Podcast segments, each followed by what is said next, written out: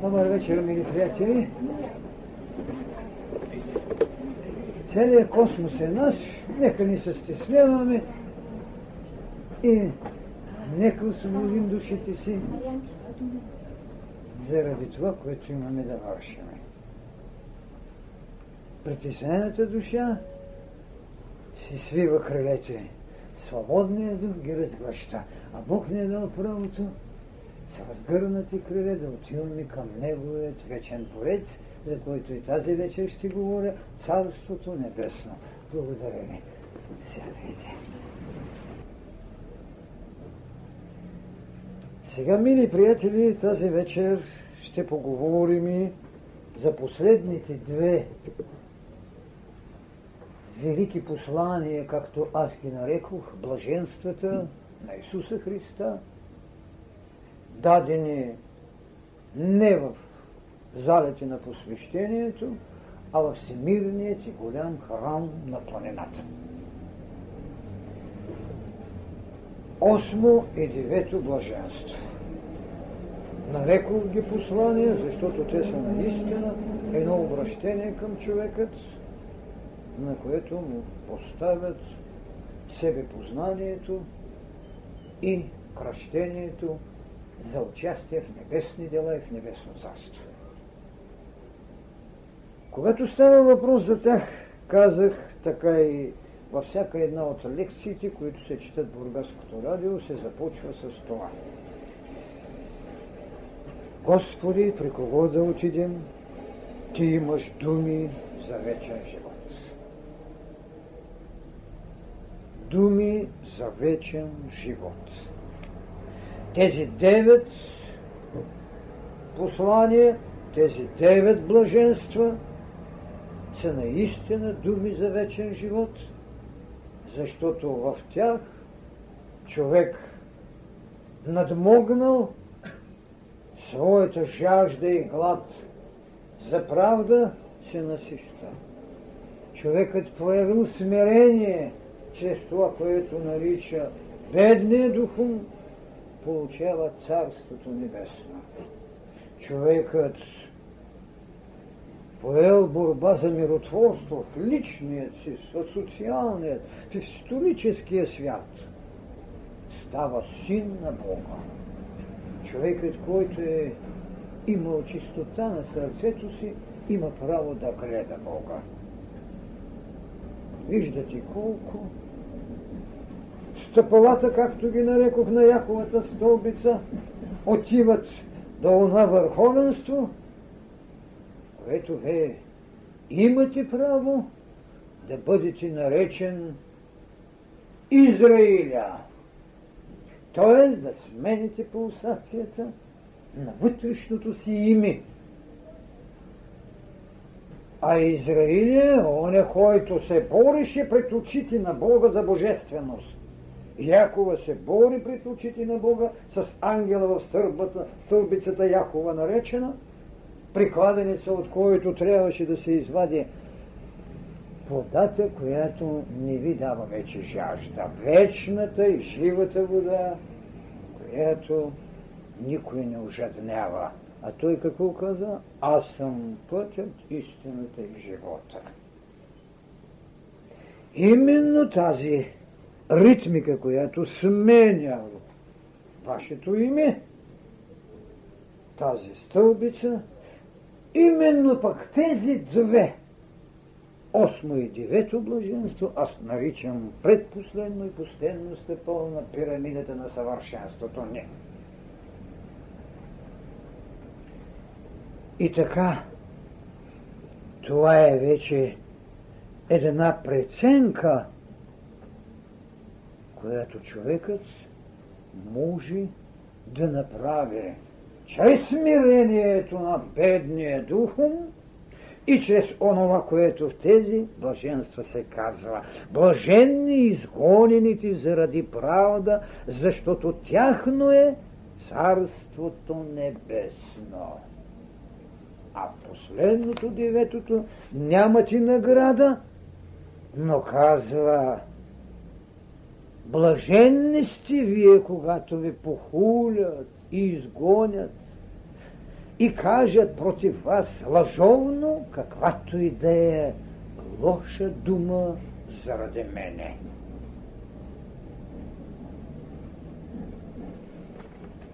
Не браните себе си, не осъществявате себе си вече. Вие служите на Него.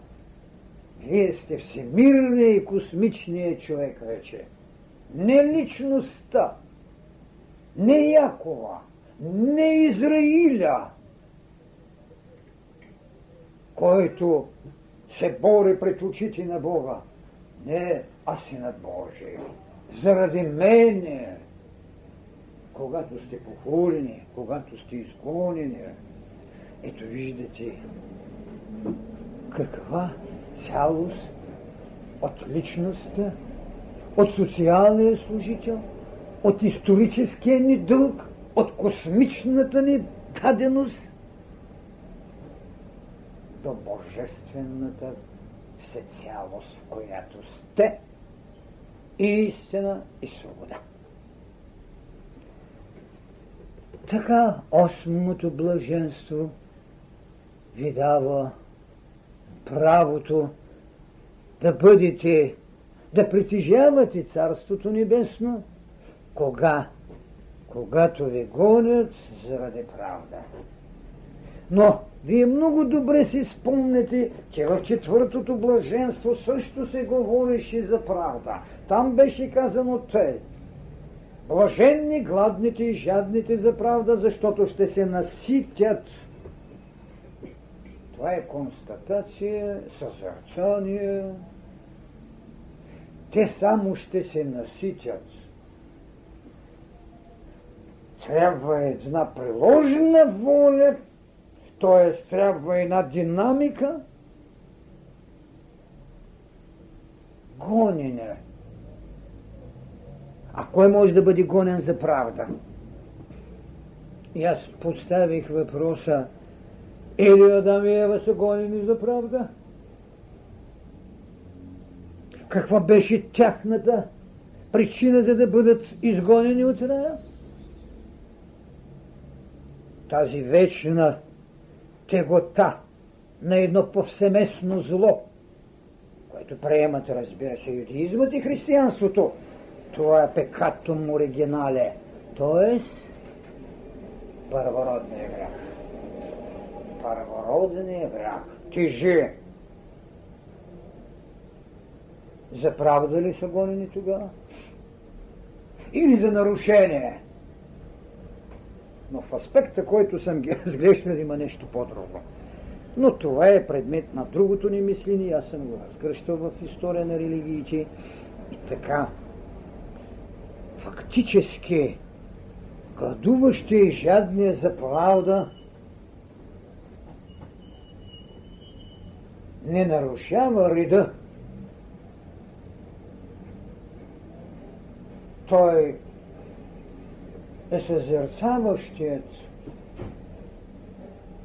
но който излиза на борба да защити на правда. Той е активният. И знаете, какво казва пророк Давида. С твоя образ ще се наситя образа на правдата. Какво казва Христос? В активната правда, която трябва да прояви, когато извеждат пролюбодейката, който е праведен, нека хвърли камък. Той ги приканва към активност, за да покажат правдата си. И никой не свидетелствува. Така че правдата като приложена воля вече е една реакция и зато и изгонените от правда ще наследят или тяхно ще бъде обиталището на най-съвършеното, което човекът в своя земен път може да постигне царството небесно защото другата иерархия вече Син Божий. Къде обаче трябва да отидат? Какво трябва да преобразят? Къде отидаха да занесат своя грях Адам и Ева на земята? Какво трябваше да преобразят? Да послушат гласа на обещаният чрез разкаяние, което е предмет на преценка, преценка, която от съзерцанието жажда и глад за правда, преминава в действеност, което е разкаяние и идея за изкупление. Така, казваме тогава, какво е правдата? Не е ли на хармония на нашата съвест? Защото дори като жажда, дори като купнеш, това е една вибрация да търсите хармония с онова, което ви отсъства. Нарушен е баланса за спокойната и светеща и чиста съвест. Тогава този купнеш е едно вътрешно търсене, но вие още не сте гонени за една такава правда, която искате да я приложите към света.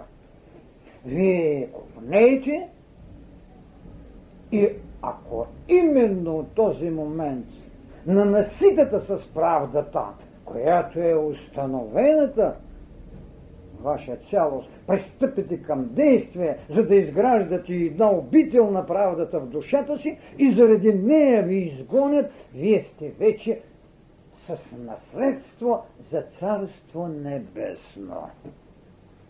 В другия случай вие сте в храма на съзерцанието. Така че това наричам аз и на хармония със съвестта. Правдата е чистотата на нашето сърце, което има право да види Бога.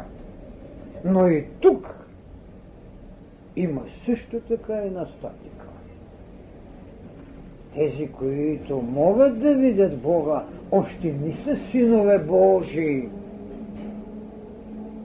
Защото за синовете Божии е казано нещо друго вече, Казано е блаженни миротворците в осмото блаженство, т.е. четвъртото блаженство. Блаженни са миротворците, които ще се наричат синове Божии. Имате купнеш, но миротворецът не е купнеш. Това е от, утвърдена хармония вече, за която сте дали там. И те ще се наричат синове Божии. Чистотата на сърцето ви дава право да виждате. Борбата ви за хармония ви дава право да бъдете синове Божии.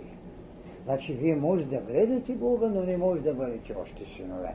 Трябва да извоювате това миротворство, защото ако няма мир, има великото колебание – и съмнението, което ви праща към ново действие. Това е нужда, нужно сърцето ви да бъде чисто. Нужна е правда, която е добролюбие.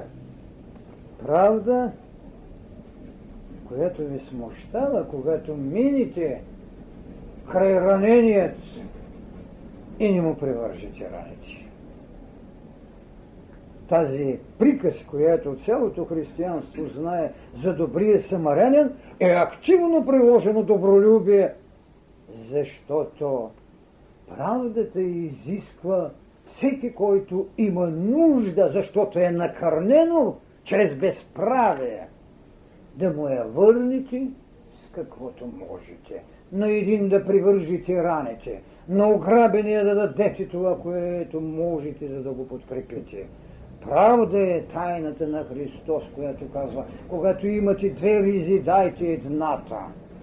Но вие давате на този, който няма никаква. Защото казах веднъж, ако имате една риза я дадете, вие трябва да отидете търсите. Тази хармония е съществена. Тук е правдата. Когато тя е нарушена, да намерите моста на взаимното преливане. Така че добролюбието е нота от песента на правдата. Какво ще можем да кажем за правдата? Че това е смелостта, която изобличава безчинството. Това е правда. Когато на времето един Емил Зола се появява в пресата на Франция, аз обвинявам, той прояви чувството на правдата социално добре, съгласен съм. Юридическа, добре, но е правда, за да спаси обвинението, че е предател е кой си еврейски офицер в армията на Франция. Правда. Това е дързост да изобличите противното на правдата.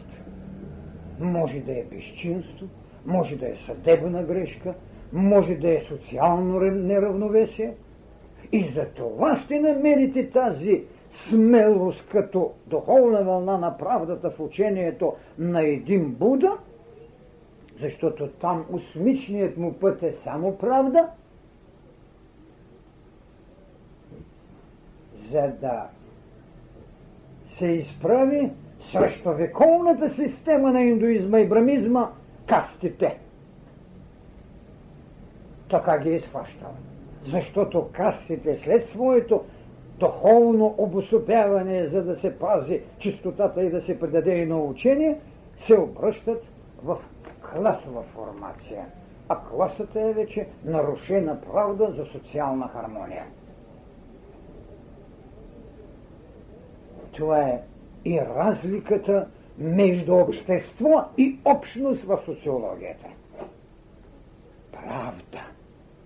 А тук се говори за правдата в нейната дреха на божествено виждане. И за това, когато за такава правда се борим, се наследява Царството Божие. А това е духовната обител на избавеното човечество от адовите мъки и адесът на митологиите. Думите на Христос и това, което светът като исторически и социални градации е дал за правдата, че тя е която може да доведе човека и до готовност на жертва и става път на светците. Там, където е нарушена тя, той, човекът, поема пътеката на светецът и жертва всичко в името на една правда.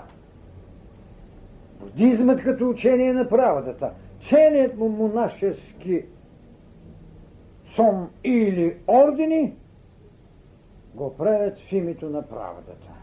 В нашето християнство пътя на светците е в името на правдата и най-вече на любовта. Така че, когато се осъществява животът на един светец,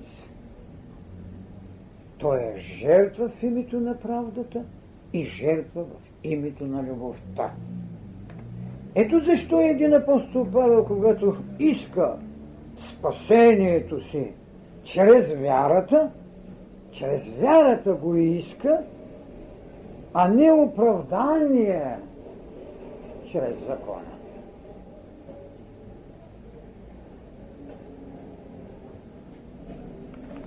Законът дава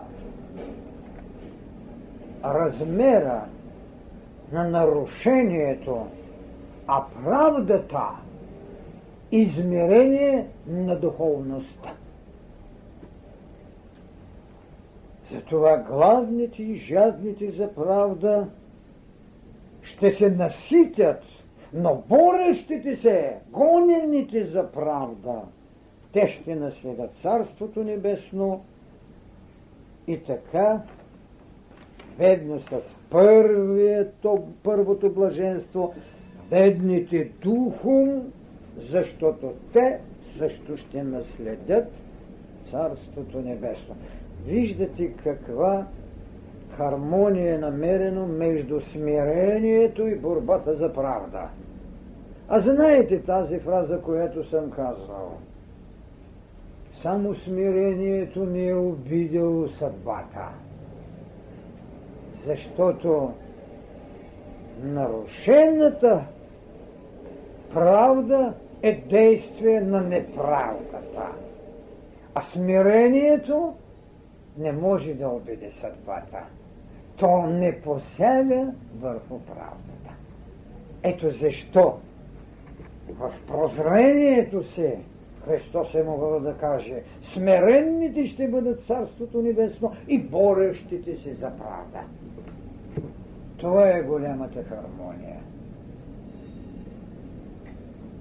Борещия се за правда и смирения духом бедния духом имат право да бъдат поселници на Царството Небесно. Така считам, че е постигнато изумителната хармония между миротворецът, правдо, подобният служител и смиреният търсещ Царство Небесно. Ето защо един Йоан Златоуста, чието ден днес празнуваме, една изумително културна, духовна и творческа личност в светийската редица, в сонна на посветените и канонизираните духовници на църквата на православието. Човекът, който е оставил може би най-много тълкование върху Светото Евангелие, човекът, който изтърпя най-много заточения и най-много гонения, и който може да каже и на смела проповед какво? Аз стоя на един камък – камъка на Христовата църква и на Христовото учение и никоя були, и никакви ветрове, и никакви вълноломни голями вълни няма да ме отместят, защото това е камъка на Исуса. Този човек и светец, който остави служба света литургия на Йоанна Златоуста имаме, казва така – не може да бъде награда това, което се разрушава в сегашния живот и изчезва като бърза сянка. И за това е казано, не се грижете за това, което ръжда пояжда и черви прегрезва. А правдата като поведение на изработеност в душевността ни, като светило на съвестта ни, може ли някой да я поеде? Може ли някой като дърво да го хвърли в огъня и да види само димността му, макар и мъничко да се стопли? Не. Ето, това е неговото по-бързо оттянка че изчезва. Не може това да бъде награда, която по-бързо от сянка изчезва. И за това ще се нарекат и ще има Царството Божие. А то не може да изчезне. Царството земно, като всяко наше богатство, е тъй, като тази сянка бързо изчезва, но там не.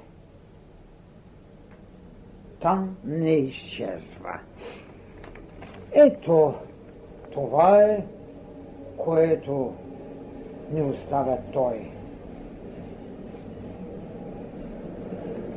За повече от голените трябва да кажем кои са те. Кои са гонените за правда? Ето онези, които предружаваха кръста Господен. По целия Голготски път. Защото онези, които бяха при съдът, не бяха гонени. Те свидетелствуваха срещу него. Те го осъдиха и отидаха да се радват. Но тези, които го следваха по пътя Господен, по пътя Голготски, те бяха отгонените за правда. Бяха гонени за правда уния, които го снеха от кръста. Онези, които му приготвиха гроба. Онези, които го чакаха на Възкресението. Онези от горницата и апостол Тома, на когото каза, дай си ръката, за да видиш раната ми, щом съмнението ти е на лице, за да остане крилатата и вечна фраза Блажен тума, който е повярвал преди да види. Гонени за правда бяха и онези, които дочакаха Петдесетницата, т.е. гонени за правда бяха всички, които извървяха Вия Долороза, пътя на страданието. Не страдание в учението на Буда, като отрицание на живота. Страдание като събудено чувство за развитие, като ерархия на свободата. Защото, що можете алхимически да обърнете страданието в развитие, вие сте се освободили от будила. Апостол Павел страда от едно нещо. Колчен помисля за добро, члена на злото ме боцка. А той трябваше да го трансформира в будност за развитие. Така че тези, които извървяха този път на Вия Долороза наречен, имаха 12 часа В тези 12 часа имаше 4 пропива на петела. Имате първи час, трети час, шести час, девети час. Това е повика на някакъв глас – Петре, преди петелен, за първи път да пропее, ти три пъти ще се откажеш от мене. Петре, ще те гонят за правда. И какво? Плача на Петър сне от него срама на отказа. И след това в жертва, като гонен за правда, беше разпнат в главата на Бог. Тези четири пропева на петелът със съдбовността на човешкият род в четиритя му коренни раси, като раждане на петата коренна раса, като една пулсация за еволюцията и свободата ни от земното, от преходното. Първи час, трети час, шести час, девети час. Това е зов. И това всеки трябва да го потърси. Всеки трябва да, да чуе гласа на своя петел. В кой час ще му попее, не зная. Но трябва да го изчака. Да го чуе, да проплаче и да се освободи.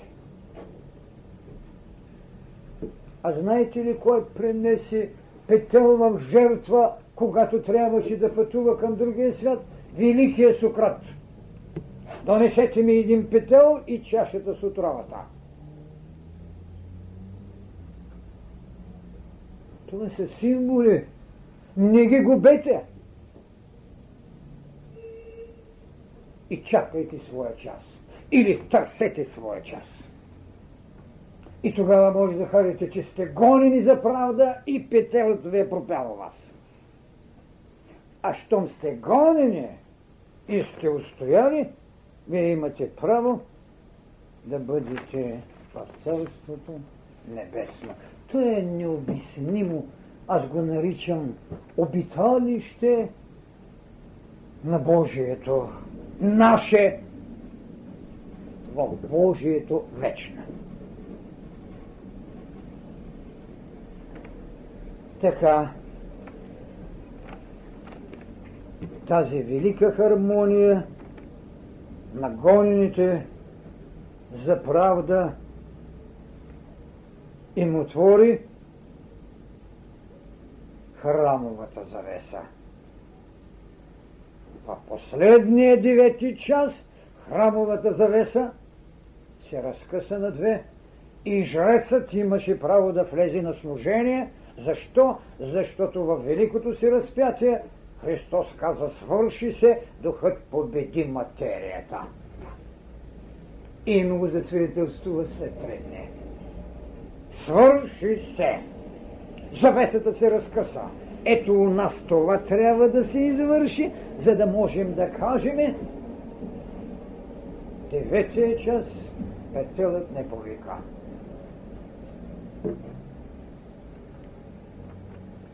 Защо? За преселение в Царството Небесно. Това е обежището. Там нямаме дълг към чужди вече. Там се молим за великото прощение и служение в името на човечеството. Няма по-голяма награда от това блаженство. А аз мисля, че и в нашата история, макар да е акта социален, той е и духовен. Нашият голям поет Христо Ботев беше казал тъй. Стига ми таз награда да каже нявга народа, умря сиромаха за правда и свобода. Правда и свобода. Слагам ударението, за да спазя тяхната ритмика на времето. За правда. Е, ако това вече не е единство с богомислието, с това блаженство осмо, не знае друго в нашата социална история, така вградена правдата в храма на великото ни служение. Разбира се, в нашата история, и други път съм ви казал, има един велик акт, не надминат световната, когато прозрението на нашите гени можеше да направи Бог в единство с нашата плът. Това беше на Пенчо Славейков. Бог и България единство двойна плът. Няма го световната история, защото не се е раждал такъв.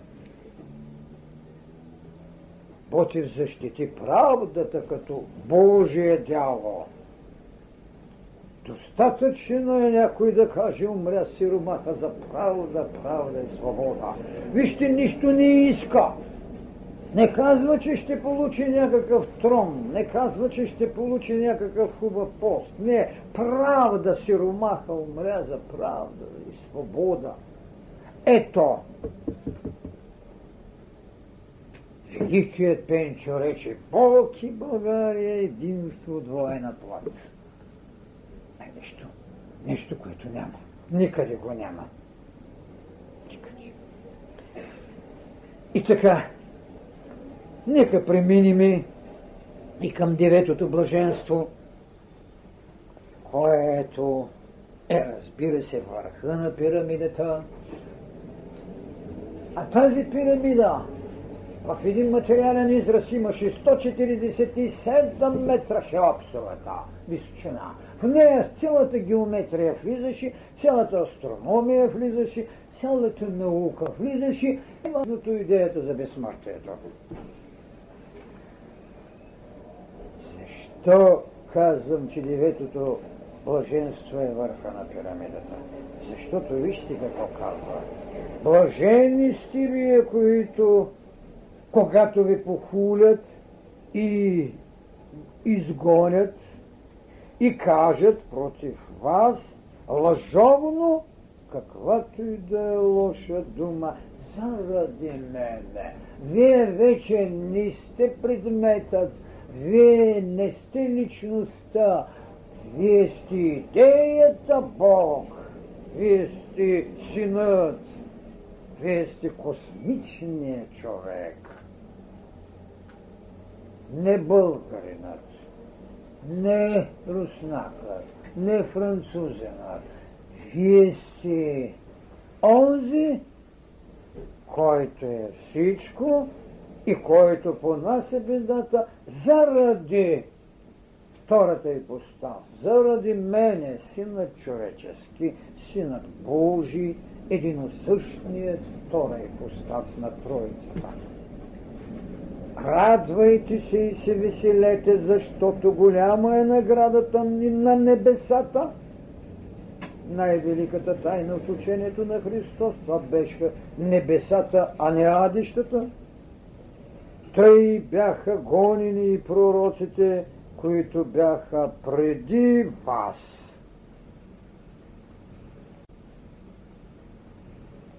Ето това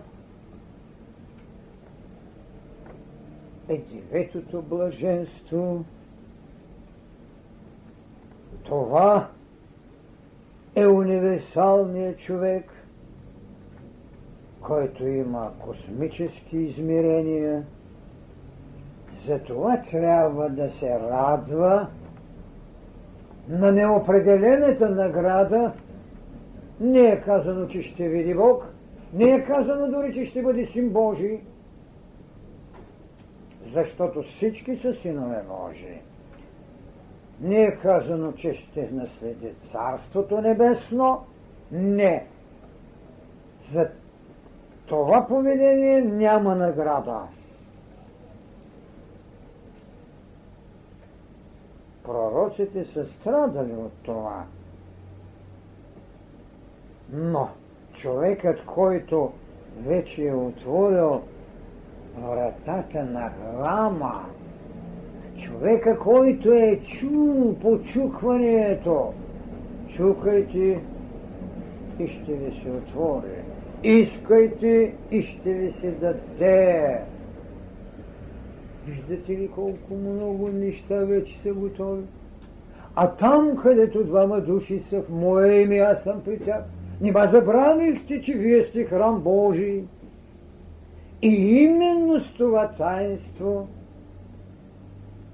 когато заради него ви укорят, вие сте отворената врата на храма, защото тя има вече разкъсана завеса. Ултарят е пред вас. Вие сте отворили храма и там сте го призовали. Вие сте отварили камъка за възкресението. Вие сте свидетелствували, че сте вечен. И така, вие сте една цялост, която не може да ражда нито злоречие, нито завист, а може да бъде само похулен и конен, но той ги беше получил. Какво ги беше получил? Благославяйте тези, които ви хулят и клеветат. Какво им беше дал още? Обичайте врага. Как ги беше обезоръжил, за да бъдат лоши дори когато могат да се разгневат. И така, всяка хула, всеки блуден син ще се върне, всяка хула с алхимията ще бъде преобразена в благодатен дар на помилването.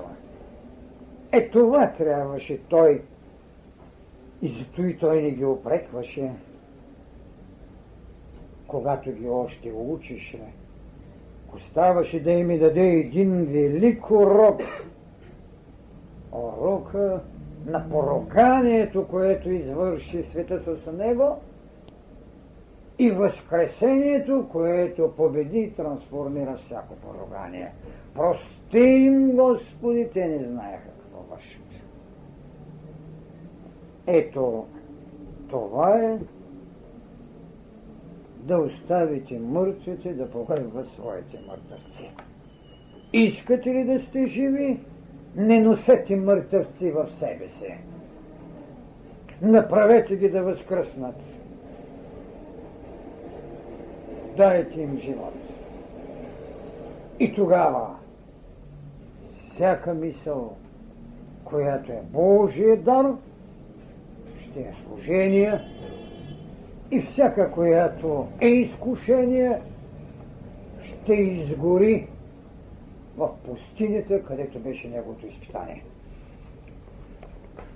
Радвайте се и се веселете. Защо? Защото ще имате едно ново небе. Човечеството получи едно ново небе. Небето за царство небесно. Човечеството беше подвикано да дойде да види една звезда, която беше право само на мъдреците. Витлеемската звезда дори юдейският цар не можа да види.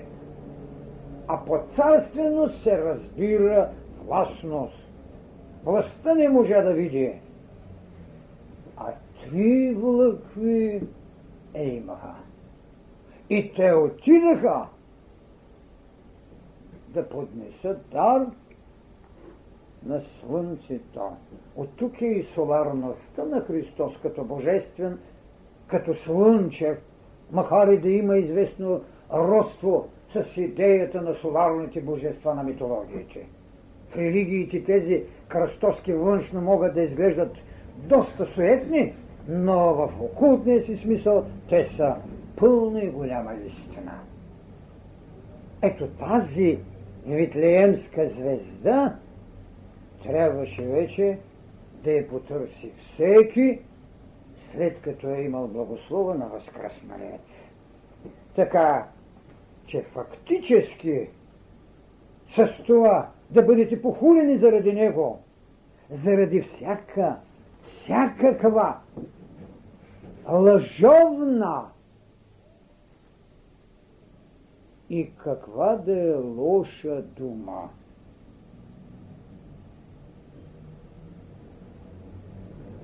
Не е само, че една дума пълна с отрицание трябва да се буди във вас.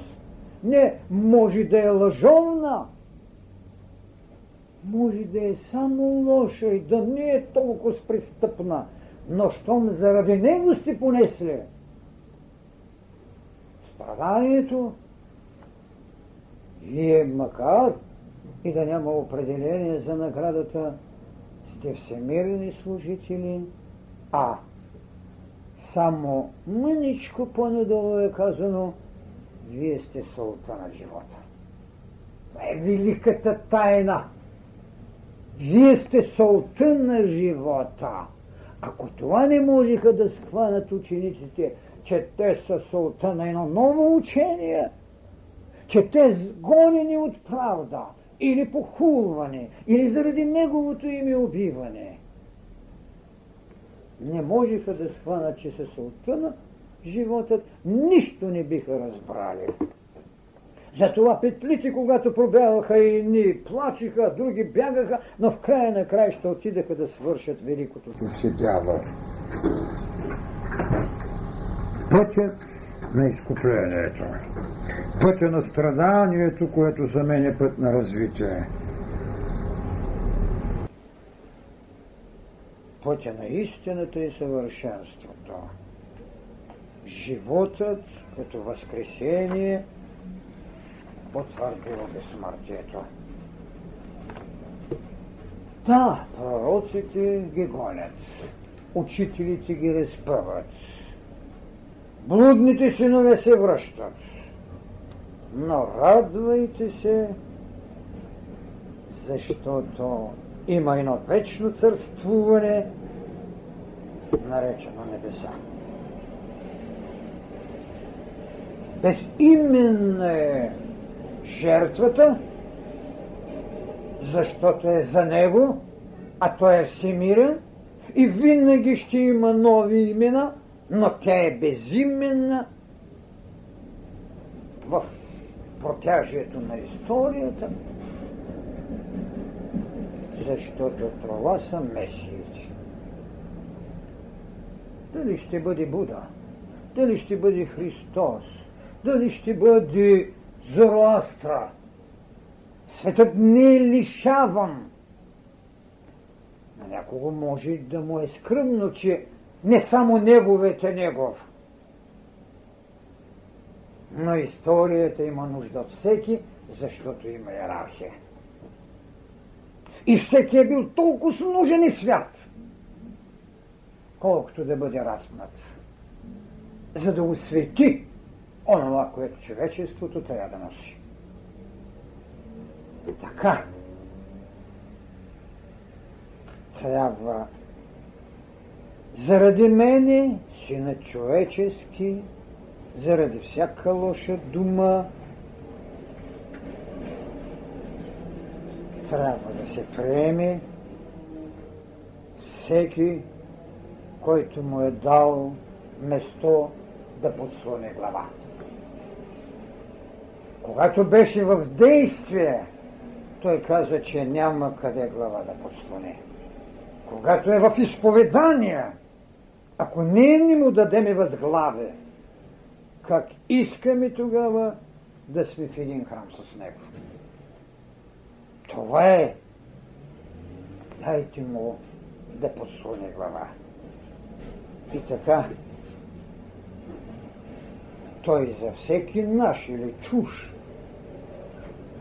грях ще каже прости им, те не знаят какво вършат. Защо? Защото той рече, аз върша това, което върши отца ми. Ако ние вършим това, което той върши, ние вършим делото на отца. И тогава той с основание казва, аз отивам да ви направя жилища, т.е. место в многото жилища на Отца ми в Царството Небесно. И там има иерархия за поносимост, защото един от 3 метра се топли в печката, друг на 1 метър от нея. Ерархия на поносимостта. Ерархия на достоинството. Там отивам да ви направя жилища и ще дойда да ви взема, за да бъдете с мене, както аз съм с отца ми.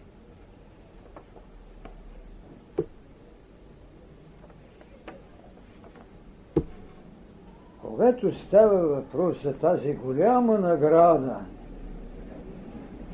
неказана от Исуса, формулирана от апостол Павла, той ви казва така – това, което ще стане, то ще бъде тази награда на небесата. Това ще бъде нещо. Охо не е виждало. Ухо не е чувало. И човеко на ум не е идвало. Това, що Бог е приготвил за уния, които го обичат. И така е. Окото не може всичко да види в отвъдното царство, но едно око друго може да види. Окото не всичко може да чуе от онази хармония, макар тук всичко да може. И аз съм убеден, че това умът не може да види, защото е тяло на велико прозрение и на интуитивно дарение. Умът е присметлив и може да ни зида колиба или дворец, но не може да ни направи небесни царства и жилища. Умът е преход. Интуицията е цялост. Духът е вечен. Това е именно, което апостол Павел ни казва, има един пропуск. Бог е приготвил за ония, които го обичат. Апостол Павел се остава в голяма чест юдеист. Христос не е казал, че тези, които не обичат Господа, няма да получат, стига да са извършили голямия дар на жертвата, защото онзи, който привърза раните на самарянина, не беше нито свещеник, нито левет.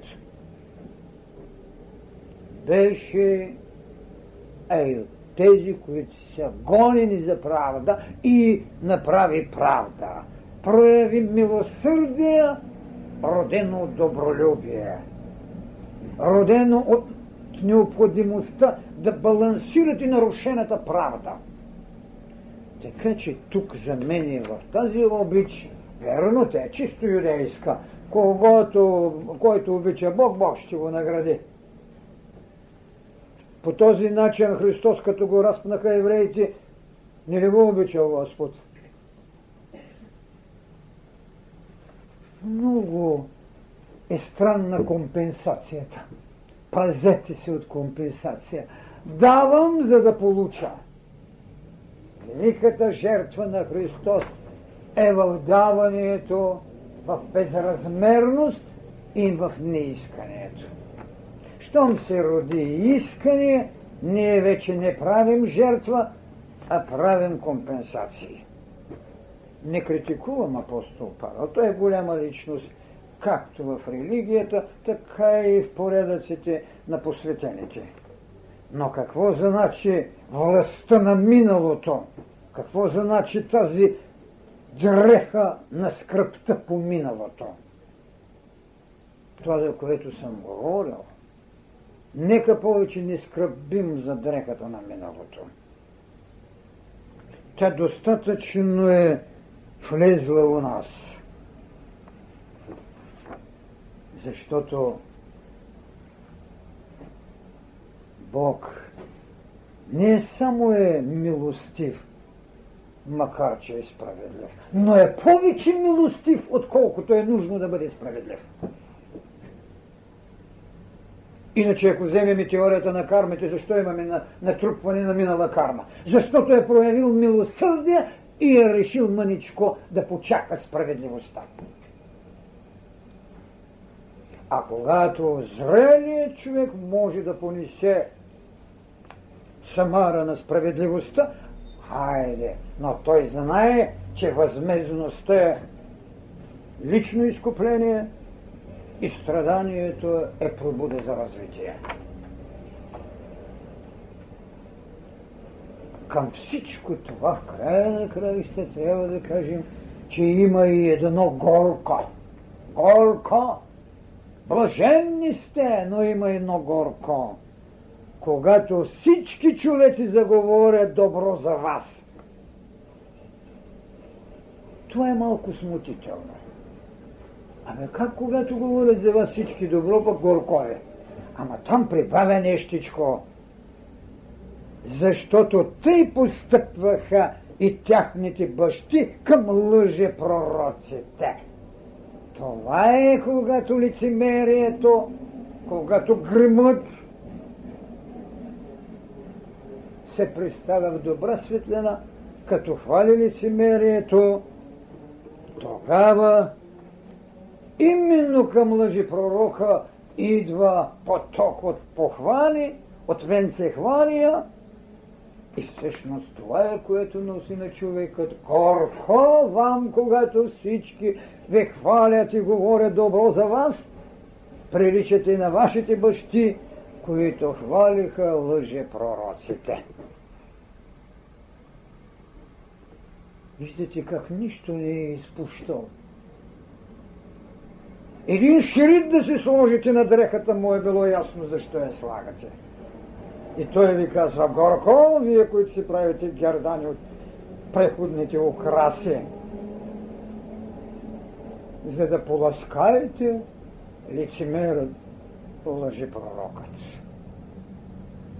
Така човечеството се осъществява по тези послания, които Христос остави на света. Блаженството и отделният глас на Коркован, които сте се наситили предварително, Коркован, които сте поласкани от лицемерите. Горкован, които може да видите сламката в чуждото око и не може да видите гредата в своето. Блажен е всеки беден духом, защото те ще имат царството небесно. На път към царството небесно вътре у нас, за да нямаме съмнение, че отиваме в Царството Небесно, когато Той ни призове. Мили приятели, нека души,